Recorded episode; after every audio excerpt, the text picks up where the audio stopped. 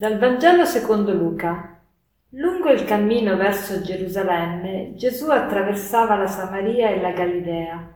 Entrando in un villaggio, gli vennero incontro 10 lebbrosi, che si fermarono a distanza e dissero ad alta voce: «Gesù, Maestro, abbi pietà di noi».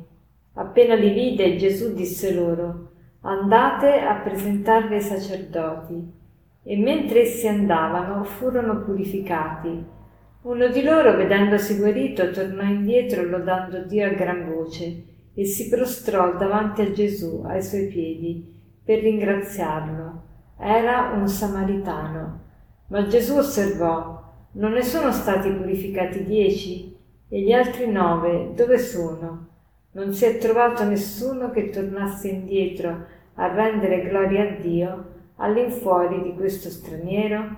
E gli disse: «Alzati e va, la tua fede ti ha salvato».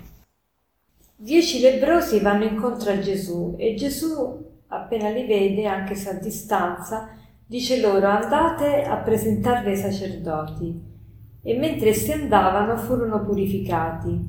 Cioè, questi lebbrosi, appena Gesù dice loro di presentarsi ai sacerdoti, subito vanno, quindi è segno che credono che la guarigione poteva avvenire, perché il sacerdote era proprio colui che ratificava la guarigione avvenuta e dava un attestato che dimostrava che il lebbroso era guarito e che quindi poteva essere reinserito nella vita sociale. Voi sapete che i lebbrosi erano messi a distanza, dovevano suonare un campanello quando si avvicinavano ai villaggi, alle città, per tenere le persone lontane da loro, in quanto il contatto con loro avrebbe significato contagio sicuro. E la lebbra era una malattia bruttissima, perché oltre che essere molto dolorosa era anche brutta da vedere e anche da sentire, perché manda un cattivo odore, perché è la carne che va in putrefazione e prende anche la radice dei nervi, è molto dolorosa anche per questo.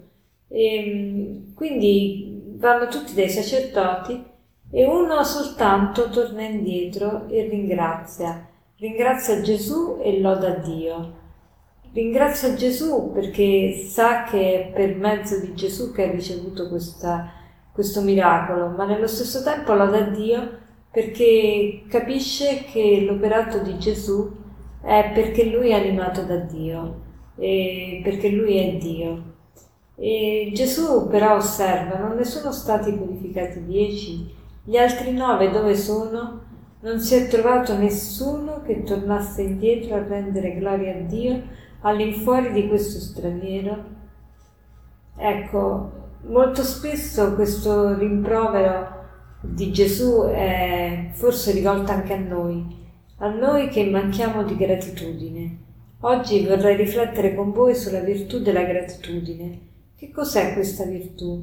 È la virtù che ci fa apprezzare la vita, che ci riempie di stupore, che non dà niente per scontato.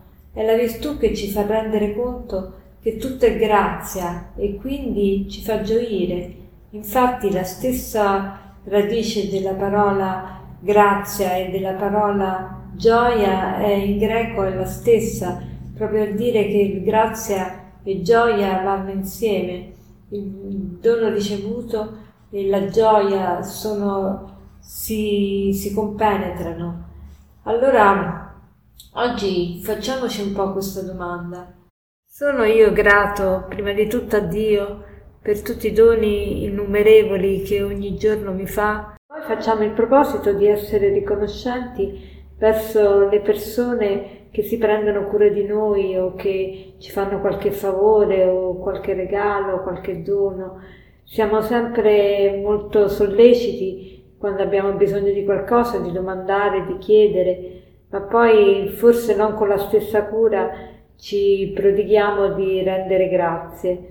Allora rendiamo grazie e siamo grati alle persone che appunto ci fanno qualche favore. E per concludere vorrei citarvi l'aforisma di Cicerone che dice appunto: la gratitudine non è soltanto una grande virtù, ma è la madre di tutte le virtù. La gratitudine non è soltanto una grande virtù, ma è la madre di tutte le virtù. Buona giornata.